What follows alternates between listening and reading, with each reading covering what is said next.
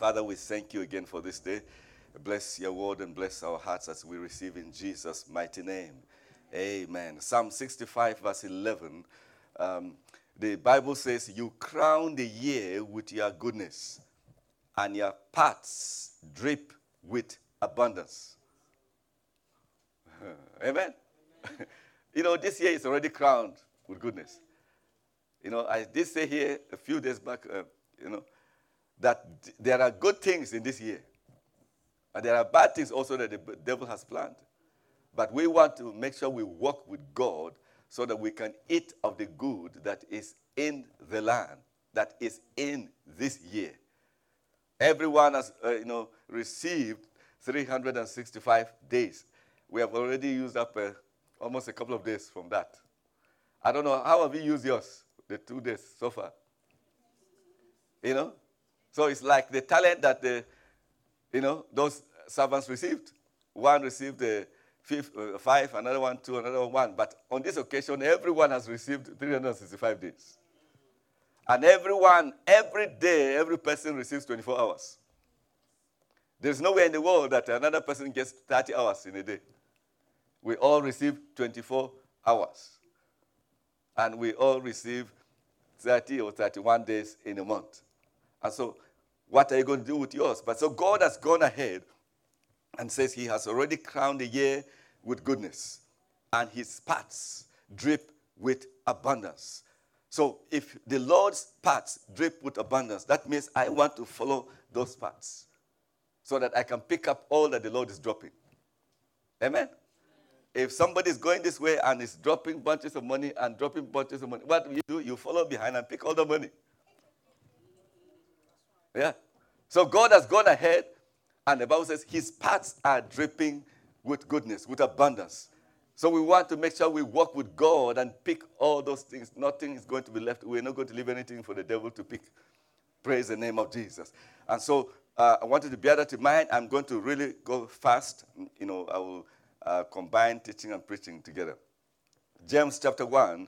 In James chapter 1, verse 25, the Bible says, But he who looks into the perfect law of liberty and continues in it, and is not a forgetful hearer, but a doer of the work, this one will be blessed in what he does. Now, you notice that blessing is one of the biggest things in Christendom. Everybody talks about blessing. Everybody wants to be blessed. Whether all the young boy or girl, boy, everybody wants to be blessed. So blessing is something that's very, very uh, so much talked about in the Christian life. But yet, God has put down in place how for us to be blessed. He says, looking into the perfect law of liberty, that's the word of God. Jesus Christ said that you shall know the truth, and the truth shall set you free. The word of God sets us free. The word of God is the, the, the, the perfect law of liberty. We look into God's word and we continue in it. And we do not forget. You know, some few months back last year, we did a Bible studies, and I was telling us that according to the, the Greek, this word forget here is not talking about losing memory. Because quite often, you know, the, the, uh, the scriptures that we violate are not necessarily scriptures that we don't have remembrance of. Quite often, you know, believers, we know exactly what we're doing. We know exactly what we're doing. The thief knows exactly what he's doing. The adulterer knows exactly what he's doing. It's not that he doesn't know. We know. So it's not about losing memory. But it means from the Greek, what it means is that we set the word of God aside. That's what that word forget. The word, Greek word that is used there means to set aside.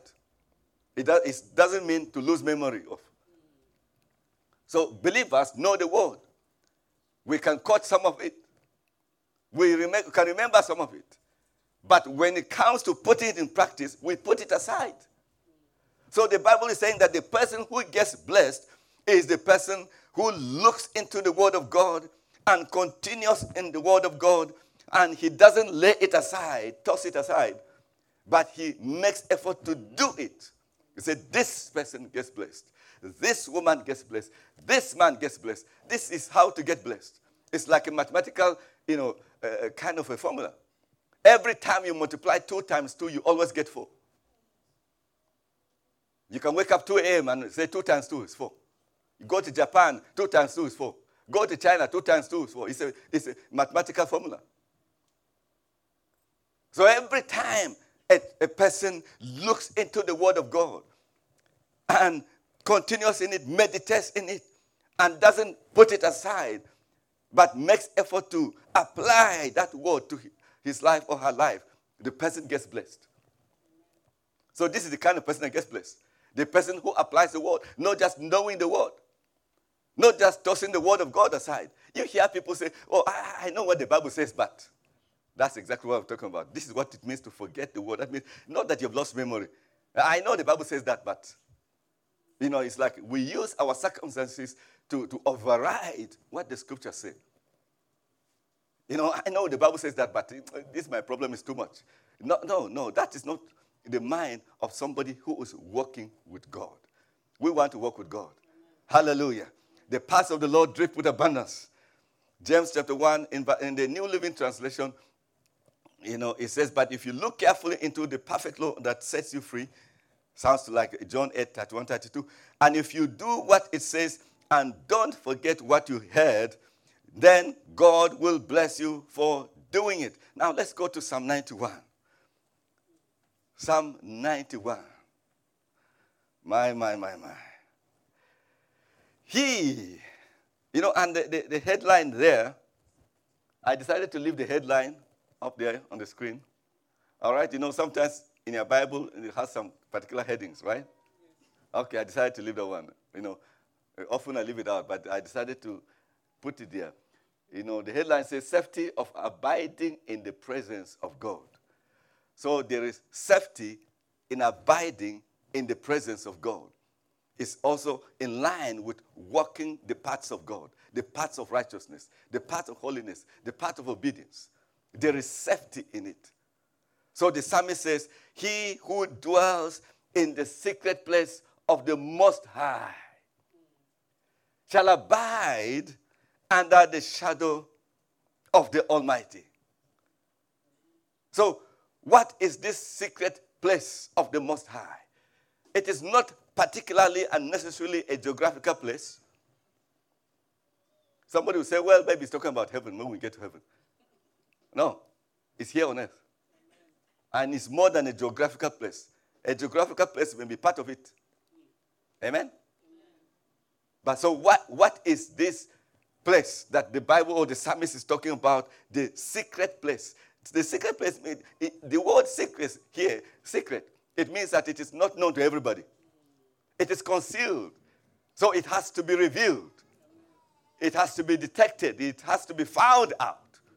It has to be shown to you. You can't just pick it up off on the street. It is a secret. When something is a secret, it can only be revealed to you. Or maybe sometimes through your effort, you, can, you may find things out. But on this occasion, when it comes to God, the, uh, the book of Job says, Canst thou by searching find out God? Only God can reveal himself to you. Hallelujah. The more you desire to know God, the more he reveals himself to you. So this, this place that he calls the secret place of the Most High, it is not necessarily a place where you travel. It's not heaven. Thank God, God is in heaven, quite okay. But he's talking about here on earth. When we get to heaven, there are some of the things that are mentioned here that will not be an issue. So he's talking about here on earth, the secret place of the Most High. What places you in a seclusive place, an exclusive place? It is the work of faith.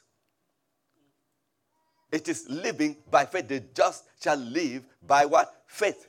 Living the life of faith. He said, the Bible says, without faith, it is impossible to please God.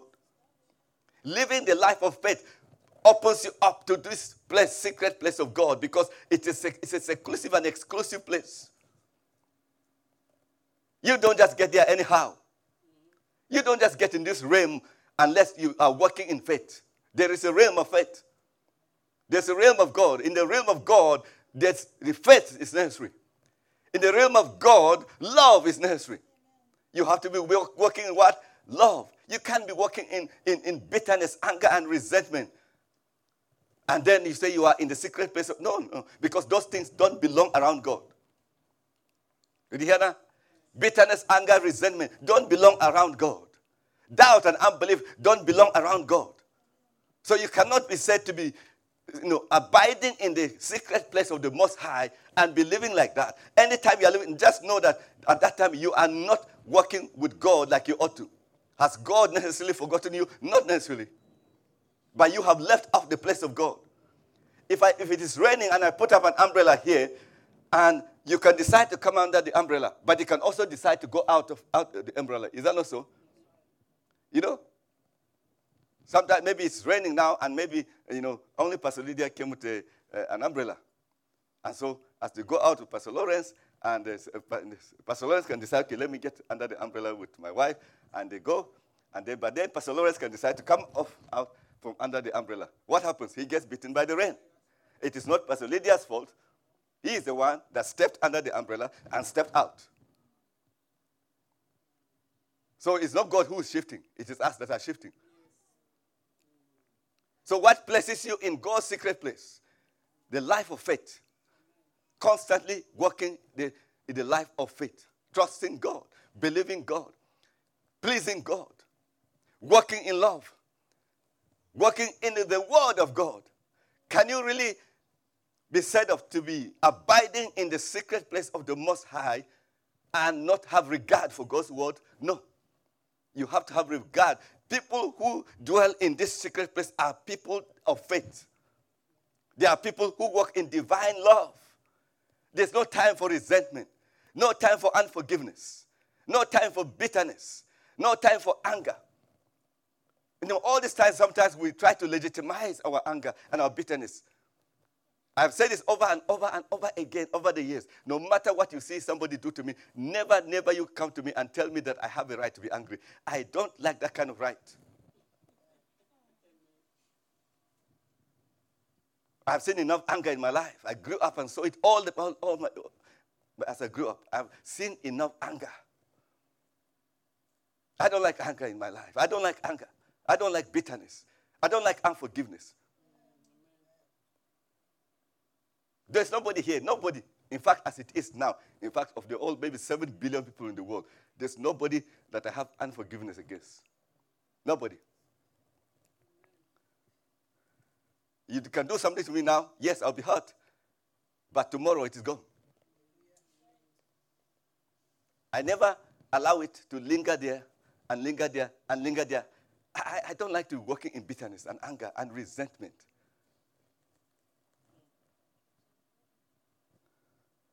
We have to learn to work with God. You know, I, I, I, don't think I should be apologizing about Kenneth Hagin. He is my, my, my person. When I get to heaven, I think the first person I want to ask for is, where is Kenneth Hagin? Thank God my young Emmanuel is also a Haginite now. You know? he So he went to, to pray for, you know, he went somewhere to minister he was praying for people. People killed him. He was praying for one man. And the Lord said, you know, actually, no, no, he was praying for, one person was sick, actually, he went to pray, and the Lord said, don't pray for him, because he's going to die. I've judged him, he's going to die. He said, because, you know, for years, I've given him 30 years, he got saved, he was 12 since he was about 12 years old. For 30 years, I've given him opportunity, he has refused to change his ways. He's been working in anger all these years. I gave him time, he refused. So I have judged him for his flesh to be destroyed so that his soul will be saved. You read that in the book of Corinthians. So he's going to die. Is he going to go to hell? No, no. He's going to heaven, but I've judged him. He's not going to live as long as I would have loved him to, and he's not going to live as long as he would have wanted to. Because for over 30 years, I've given him time to deal with anger in his life. So he has not. So don't push your luck too much. We talk of long rope. Some of us, our rope has gone right there. It's about to snap. Don't wait for it to snap. It's time to examine our lives. It's time to judge ourselves. The Bible says if we judge ourselves, we will not be condemned. You can't continue to live like that. In bitterness, in anger, in resentment, and unforgiveness. And then be said of to be abiding in the secret place of the Most High because those things don't belong around God. You don't find those things around God. fear. You don't find fear around God. You don't find doubt around God. Someone said to me, Are you not afraid of corona? I am not afraid of corona. Seriously. I am not afraid of the devil. Oh, yes, that was more than 40 years ago. Since I 44 years ago, this year, I would have been born again. So before that, I used to be afraid of the devil. I used to run. Even when I saw mad people, I would run. Because we knew mad people were possessed of demons. So I used to be afraid of evil spirits. I used to be afraid of going out in the night. Eh, demons, evil spirits. Not, not thieves or robbers now. In those days, there were not too many of them in that time, uh, during that time. So people are afraid of evil spirits and things like that. But when I got born again, I knew my authority. I am not afraid of the devil. I always tell people this is strange enough, but I tell you something. It is easier to deal with demons than to deal with human beings. oh my God. You know, you know, so because why? God has not given you authority over human spirit. Human beings have a will of their own to exercise. And we don't have authority over that. But we have authority over demons. You can cast out a demon, you can't cast out a human being like that. You can bind demons. You don't, we don't have time. To, uh, we, we've not been given authority to be binding human beings. So it's easier to deal with demons. Anytime a demon is showing you in the name of Jesus, get out of here. But with human beings, you can't just be binding human beings like, and casting out human beings like that. You know, I guess if you're married, you you are stuck with your wife and stuck with your husband for a while. You can't just cast away. You can't just cast him away just like that. You have children that are giving some trouble. You can't just cast them away like that. But if it's a demon, you resist and cast them away. We have authority over demons, not human spirit, not human will. If you don't want, if, if you are sick and you don't want to be healed, I can't force healing on you. Oh yeah, there are people that want to die. You pray for them, they you can't get them healed they will die because they've decided they want to die. If God did that, He said, I said before you what life and death, blessing and cursing. So you choose. He said, choose life. But people choose death. And God can't stop them. But then they reap the consequences. Because every choice has consequences. so dwelling in the secret place of the Most High, it has to do with faith with love, the word of God, obedience. Simple obedience to godly instruction. In the word, godly instruction, even in the church. You know, I always say, you see, the Bible says in the book of Corinthians, God has chosen, you know, one of my favorite scriptures. God has chosen the, the foolish things of this world to confound the wise, and the weak things to confound the strong and also 2 Corinthians 4 7, we have this treasure in earthen vessels, so that the excellency of the power will be of God, not of us. So God puts people in leadership not because they are necessarily the best. Did you hear that? Yes. And can I say this? Not because they are necessarily the most anointed. Not necessarily because they are the, the most knowledgeable.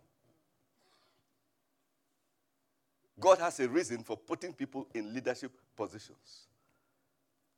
So just because you can do what they are, they are doing doesn't mean you are, you are on the same level. If you ask, ask Miriam and, and Aaron in the book of Numbers 12 and 13, they said, I mean, is it only Moses that God is speaking to? Hasn't God also spoken to us? And the Bible says God heard it. And they got in trouble. No, God puts people in, in, in leadership for a reason. Whether it's a pastor, it's an elder, a leader of your department. You know, Gloria may be younger than a number of people in the choir. But the leadership of this church, and God has seen it, we put her there as a leader. If you say, well, she's just oh, this girl of yesterday. But that's a problem. That's a problem. What will happen you know, if we were to have a young pastor over us? Ken Hagin started pastoring when he was 17. And he had people that could be great great grandfathers to him in the church. what will happen? I was going to ask young Emmanuel to preach it. And people say, ah, this Emmanuel that was, we dedicated him in the church. That's the problem. You know, just because you can do what your leader can do doesn't mean you're, doesn't mean you're on the same level. I always give this example. Boris Johnson is not necessarily the most qualified politician in Britain. The most, or the person, maybe, I don't know that he has PhD in politics. Maybe he does, maybe he doesn't, I don't know. But the thing is that whether you have PhD or a professor of politics at London School of Economics or wherever it is, or Imperial College or Oxford or Cambridge, you're a professor of politics, whatever it is, the thing is that you don't have the office of the prime minister. So you need to respect that office. And we do that in the church, in the house of God. Simple instructions that will help us to go on smoothly with the work of God. Just like, okay, sit here, choir people. It looks like something this thing, but I tell you, God records with that. Simple obedience. You are given a task, do what you're told. Not okay, I know you are anointed, so you go and do your own thing. Because you too, you hear from God. No. We want to make sure we work with God. Hallelujah. Simple obedience to God. You know, you know, you remember the what Jesus Christ talked about, you know, uh, the rich man and Lazarus in the book of Luke. That the rich man was eating and faring sumptuously, and the Lazarus was baking and you know, and so on. So after some time, say the rich man died, Lazarus died, was carried on to Abraham's bosom. And the rich man found himself in hell, and he looked up and saw Lazarus and said, Look, please come over send Lazarus, let him come and help me. You know, I'm dying here in these torments. And uh, Abraham said to him, No, there's no way, there's a great gap between us here. Nobody can come from over there to here. Nobody can come from here to over there, and so on and so forth. But what did the rich man say? He said, Rich man, so please, I have five brothers back on earth. He said, Send, can you, can you send Lazarus to go and warn them so they don't come to this place of torment? What did Abraham say? Abraham said, they don't, you know, nobody has to go from here. They have other people telling them there. Who are those other people? Are they angels? People. People. They have other people telling them, warning them there. Nobody needs to go from the dead to warn them. They have people preaching to them. They should listen. Hear, they should hear them. There are prophets preaching. There are people preaching. There. They, they should hear them. Say if they don't hear the, the people that are alive, they are, neither will they hear or listen to somebody who comes from the dead. And of course, Jesus rose from the dead. Did they listen to him?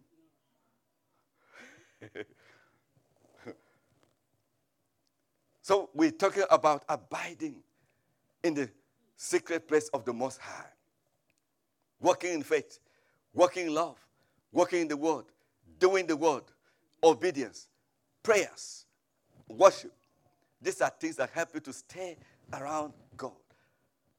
Prayers. I want to challenge you. This year, you can't just continue to run with your five minutes prayers. You get up in the morning, you're, you're kind of a, um, emergency five minutes prayers. But yet you stay up late watching television and video games and you're on the phone to your friends and all manner of social media. Then you sleep late. Then you wake up late. You say, ah, I have to rush to go to work. It, it, even Sundays. When did, what time did you sleep yesterday? And what were you doing? You know, we have to change those things in order for us to pick, work with God and pick what He has dropped, the good things He has dropped this year. The paths of the Lord they are dripping with abundance, blessings, healing, protection, and so on and so forth. But we have to work with Him to pick those things up. Step up your prayer life. Go beyond the 10 minutes prayers, for goodness sake. That is just not enough. And you come to a time that that is just not going to be enough. We have to step up. Be committed to God. There's something God told me on Tuesday, but uh, let me just, let's go on. I, we'll get to that place and I'll say it. When we're here on, prayer, uh, on Tuesday praying. Now, so God says, He who dwells. So this is a secret place. Not people, not every person understands the life of faith, even though we teach and teach and teach. But God wants you to open your heart up to a life of faith, a life of love, a life of the word, life you know, of obedience, life of prayers, life of fellowship. These things help you to stay around God, not walking in fear. He says, This person, he said, I will say of the Lord, He is my refuge. And I put down the meaning of refuge. Um, the meaning of refuge is the state of being safe or sheltered from pursuit, danger, or difficulty. That's the dictionary definition of refuge. Secondly, it's a place or situation providing safety or shelter. So the Bible says, He who dwells in the secret place of the Most High, walking in faith, walking in love, walking in the Word, walking in obedience, walking in prayer, living a life of prayers, a life of worship to God. He said, This kind of person, he said, he said, uh, you know, I will of the Lord that He is my refuge. So the Lord is your place of safety, your place of, of, of protection. And then, and he's my refuge, what? And my fortress. What's a fortress? A fortress is a military stronghold, especially a strongly fortified town. Secondly, a fortress is a, a person or thing not susceptible to outside influence or disturbance. That's like God. God is not susceptible to outside influence. As sinful as the world has gotten, it hasn't influenced God. It hasn't changed who God is. God is still God. You know? And that's why we shouldn't think we're doing God a favor by serving Him. No, no, no. We are doing ourselves a favor because God is, was God before you were born. God was God before you gave your life to Him. So whether you decide to backslide, it will reduce anything from who God is. So we are the ones doing ourselves a favor. Nothing is going to bring God down, down from heaven. It is us that have to do everything we need to do to get there. So serving Him is for our benefit, it is for our good. But God is not susceptible, susceptible to any outside influence. He remains God. He says, even he said, you know, even when we are faithless, He remains faithful. And He is our refuge. He is our fortress, our place of protection. Hallelujah. He cannot be moved. Oh my God. I love that. You know? He said, My God, in him I will what? Trust. So here is somebody who cannot be moved. They cannot be influenced. They cannot be defeated. You cannot penetrate their defenses. I like to rely, to, to trust means to rely, to depend. I, I mean, I can relax there. Can't you? Why is it that uh, in earthquake prone uh, zones, they build houses and with some bunkers, you know, like some of the hurricane places and, and America and Japan. In case of an earthquake, in case of hurricane, what happens? They run to those bunker, those places, hidden places, isn't it? So they can run there quickly, and they, you know they have uh, you know all manner of uh, technology now to detect some of those things, and they give warning. You hear warning, even in Israel now because of uh, in fact, Israel is a very good picture of Christian life. They are always at alert. Israel is the most alert nation in the world, I would say. I tell you, always alert. To the extent that uh, every Israeli person, man, woman, you have to go to some military form of military training. So basically, almost everybody is, you know, a potential soldier. And you notice that as Christians, we are referred to as soldiers soldiers of Christ, not fighting with, with physical weapons. A soldier is alert. A soldier is disciplined. A soldier is trained.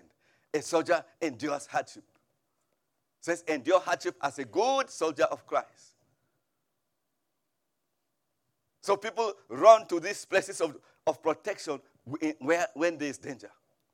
But we have God as our refuge. In the time of coronavirus, we hide ourselves in God. Amen? oh my God. I don't know about you, but I tell you, thank God for God. He says, Surely he shall deliver you. Say, surely. surely. So it's nothing to doubt. He, he, he shall, not he may. He shall deliver you from the snare of the fowler and from the perilous pestilence. I said it when the corona started, that that word pestilence means diseases. But let's read, I want us to pick it up from uh, New Living Translation uh, of Psalm 91, verse 3. New Living Translation. For he will rescue you from every trap and protect you from deadly disease. Sounds like corona. Some people, you know, oh my God, I wish I had time to talk. You know, some people talk as if corona is greater than God, it's too much for God. Corona is not too much for God. In fact, corona is not even as bad as cancer and some of these things. Corona is not too much for God. In fact, let us not come to the place where we say, well, we have accepted corona. I don't know about you, I'm not accepting corona, that corona is here. To, no, I refuse. Because this is not the way God planned things to go. You see, and that's where the problem is. Because in the church, in the body of Christ, while some are saying, yes, uh, Corona, let's live with it, then others are saying, let's pray for God to intervene. We are not, we are not on the same page. But if we unite and pray, this thing is not impossible for God to deal with. Look at what has happened. I don't, want, I don't have time to get into that. He says he will deliver you, rescue you from deadly coronavirus. He will cover you with his feathers. He will shelter you with his wings. His faithful promises are your armor and protection. And so he says in verse 5 do not be afraid. Now, the, the thing is that every time God tells you not to be afraid, there's a reason. Because why? He is your refuge. And we have talked about refuge. It's a place of protection, a place of safety. So tell me if there's an earthquake and somebody is down on the street, you know, maybe walking on foot, and it will take him about 30 minutes to get to any nearest bunker to get into. But, you know, Yannick has already dashed into the bunker. Tell me who will be more afraid? Is the person out, isn't it? Yeah, Yannick will relax because why? She's in a place of safety, waiting for this thing to open, then she will come out like Noah came out of the, the, the ark to look, to check around. So after every time, Yannick would just come out and look around. But the person on the street, he is the one who's in fear because why? He's out there exposed. So the reason why he, you shouldn't be afraid is because God is your refuge. He is your fortress, a very strong tower. Hallelujah, place of protection. God is a refuge. You have made the Lord God your refuge. That's why you don't need to fear. Can you imagine if Yannick is down in the bunker there and the, the earthquake cannot get there, hurricane cannot get there, and yet she's shivering. you know, Pastor Lydia will say, ah, ah Yannick, what is wrong with you? Uh, we are here. I mean, what is, what is your problem? We are here. The thing is not coming here. This is, you know, fortified place here. And Yannick, eh, eh, eh, it does, does it make sense? It doesn't make sense. It is people that are hopeless that live in fear. If you have God as a refuge, no need for fear. Say to yourself, no need for fear. Say to yourself, I refuse to fear. I choose to believe. I choose to trust. God is my refuge. God is my fortress. In him will I trust. So I will not be afraid. Hallelujah. He says here, do not dread do not be afraid, okay, verse 5, of the terrors of the night and then the arrow that flies in the, in And then verse 6 says, Do not dread the disease that stalks in darkness, nor the disaster that strikes at midday. So whether corona is out there during the day, during working hours, or in the night, during night duty. You see, God has got uh, the night covered. God has got the day covered. You see, whether you are doing night shift or whether you are doing day shift, no fear. Hallelujah. Why? Because God is your refuge. You have chosen to trust in God. You have chosen to rely in God. You have chosen to depend and rest in God. Hebrews chapter 4 says that those that believe enter his rest. So you enter God's rest through faith. So by faith, you have come to take God, accept God as your refuge. So no need to fear. And say verse 7, though a thousand corona victims may fall at this side, at your side, and then 10,000 other corona people are dying everywhere. It says, This evil shall not touch you. You know, you, we have to believe this. God has always been in, you know, in the habit of protecting his own people in every situation. He did that in Egypt when he sent down judgment to deliver his people. While destruction was coming down on the rest of Egypt, but in Goshen, there was no destruction there because they were what? God's people. When the angel of death was passing around, what will happen? You know, he told them to put the blood on their doorpost. So the angel would come and check, ah, okay, uh, who lives here? Okay, Lydia and Lawrence, okay, I think the blood is here. Passover, and can I check out? Okay, Ngozi and Winner live here. Ah, the blood is here. Let me go and check Tolu. Okay, the blood is also here. Let me go. Okay, Gloria is young. Let me see whether how she. Oh, the blood is also here. Let me go to Air first Place. Let me see. The blood is also there. Hallelujah. The demon goes round and he goes over here. He can't. He goes over here. He goes, okay. Okay, uh, Godswill is in Croydon. At least let me try to check them out. He, he can't. He goes over here, he can't. And that's why the Bible says what? The devil goes around seeking whom he may devour. My prayer is that he will not find you a sitting duck. Hallelujah. He comes to your place. You are not just a place. Mm, mm, mm. No, no, no. He comes to your place. No, no, no, no, no, no. He comes to check you out. No, no, no, no, no. You don't belong here. You are not coming to settle down here. You are not bringing that baggage here of sickness here. You are not bringing that baggage here. No confusion here, no bitterness, no anger here. In your family, no division, no fighting between you and your wife. The devil is not bringing that. You stand your ground. Praise God. Oh my God, my God, my God, my God. Verse 9, back in the New King James, verse 9. Because you have made the Lord, who is my refuge, even the Most High, your dwelling place. No evil shall befall you. Another translation says, No accident shall befall you. My goodness. A accident is not good, you know. You go out healthy, and with an accident, all your leg that was fine before it's got broken, or maybe you lose your life, you lose your limb, you lose. It's a terrible thing. But God says, because you have made the Lord your refuge, the most high your dwelling place, no evil shall befall you, nor shall any plague come near your dwelling. For he shall give his angels charge over you to keep you in all your ways. In their hands they will bear you up. And then, uh, you know, verse 13 says, You shall tread down upon the lion. That's talking about different demonic powers. If you read that, it's also available in the book of Luke, chapter 10, when God, Jesus Christ said, I will give authority to tread upon serpents, upon scorpions, over all the power of the enemy. Also in Mark 16, you see that these are, you know, um, is typifying demonic uh, powers verse 14. Look at that. Because, you know, I want to see the conditions here. Pastor John was talking about conditions. You know, conditions are here. He says, because he has set his love upon me. Therefore, what does therefore mean? As a result. What does it mean to set your love upon the Lord? Oh my God. You know, somebody gave testimony here that they are engaged. Ruth, God bless you. You're looking forward to May, right? Now, I can imagine that uh, she has set her love upon uh, brother Nathan. That's his name. So, tell me, I, I don't, uh, Ruth, you know, don't you like to spend time with Nathan? You see? If, if, you know, do, do your parents have to tell you, look, um, uh, why don't you go and spend some time with with him, maybe have some lunch somewhere with Nathan.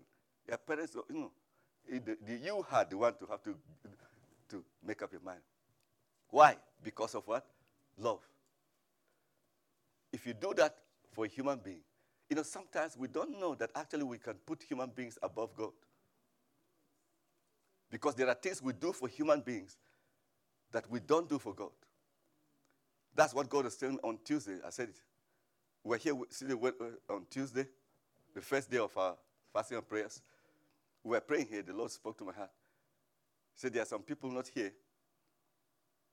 They're spending time having fun with their families and friends. But there comes a time when the first issues that those families and friends that they are spending time with cannot do anything about.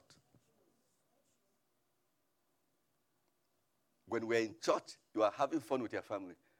But when disaster strikes, those people cannot do anything about it.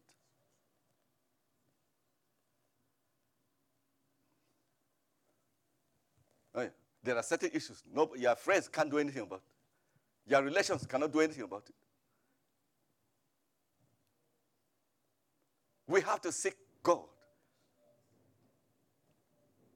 I am sure sometimes, I mean, Ruth has to, you know, let go of every other thing. She, she has to go and meet with Nathan. Why? Because of love. So if you say you love God, and we almost have to coerce you and cajole you to come to church, you need to ask yourself the question Do I really love God?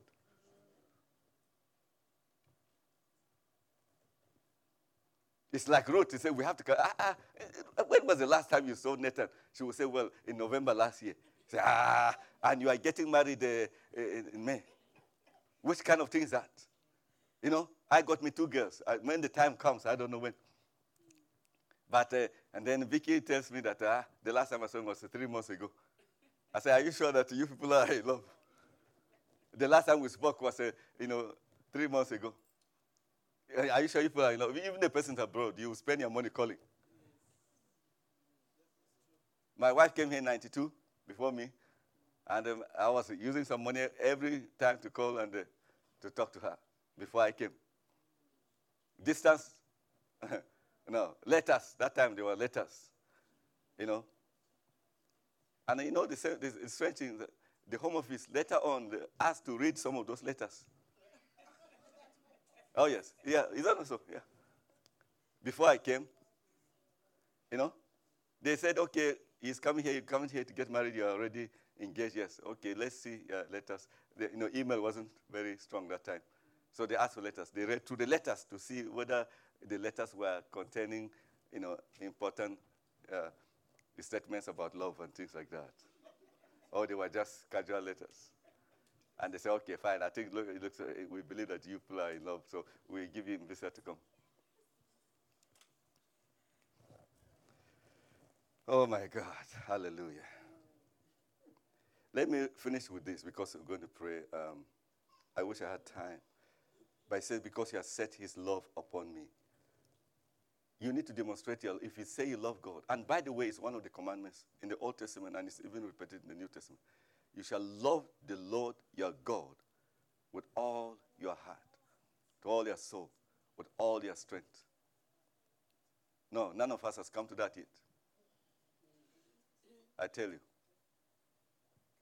We, we know God is not saying we should abandon our family, but you need to address that. That's why every time we have Christmas, I always talk. Don't, Christmas is not about you entertaining your friends, it's about Jesus. But there are some people that no matter what, even if you compose a song out of it, may God help us.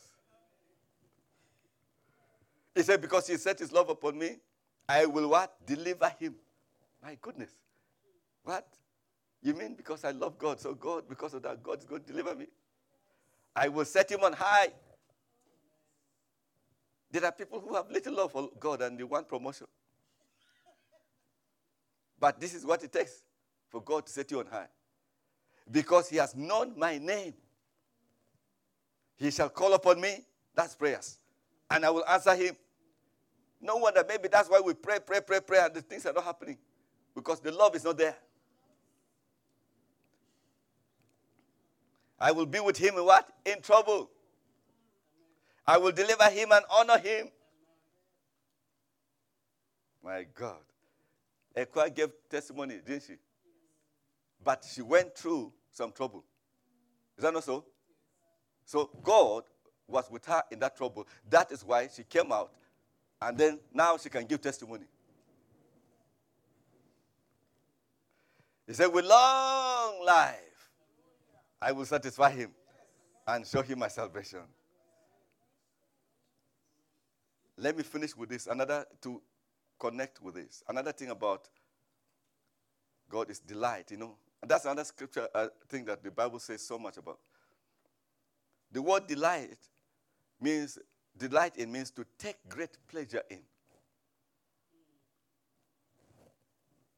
Isn't it strange that God wants you to take pleasure in Him? So that means you should rejoice. Oh, that says you come into His presence with thanksgiving, He calls with praise. God wants you to rejoice with in, take pleasure in serving Him. Psalm 37. So remember the definition of delighting, to take great pleasure in. Psalm 37, trust in the Lord and do good, dwell in the land and and feed on his faithfulness. Verse 4, delight yourself also in the Lord. That means take great pleasure in the Lord. I mean, some people come to church as if they are being forced. Take pleasure in the Lord. Great pleasure in the Lord. And he will give you the, the desires of your heart.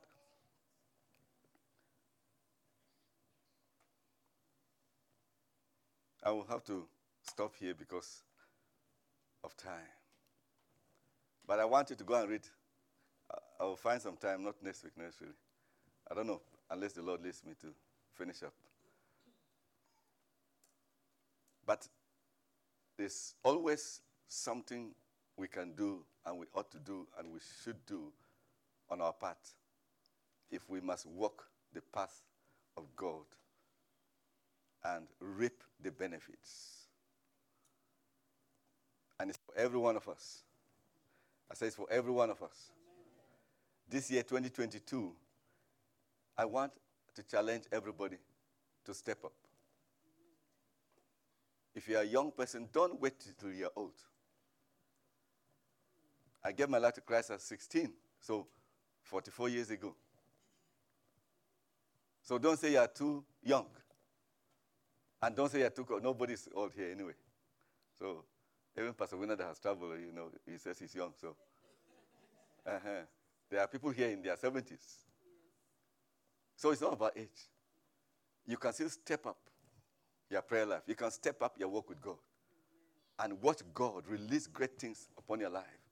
In spite of whatever the devil has planned for this year, God will do things for you that will surpass anything that the devil is going to try to bring your way. You know, sometime last year I, I, I told you, learn to, to say this and learn to understand this. That God's ability to protect you, all right? God's ability to protect you is greater than Satan's ability to harm you. Amen? God's ability to protect you is greater than Satan's ability to harm you. So, we are on God's side. Oh my God. Thank you, Jesus. Let's, let's rise on our feet.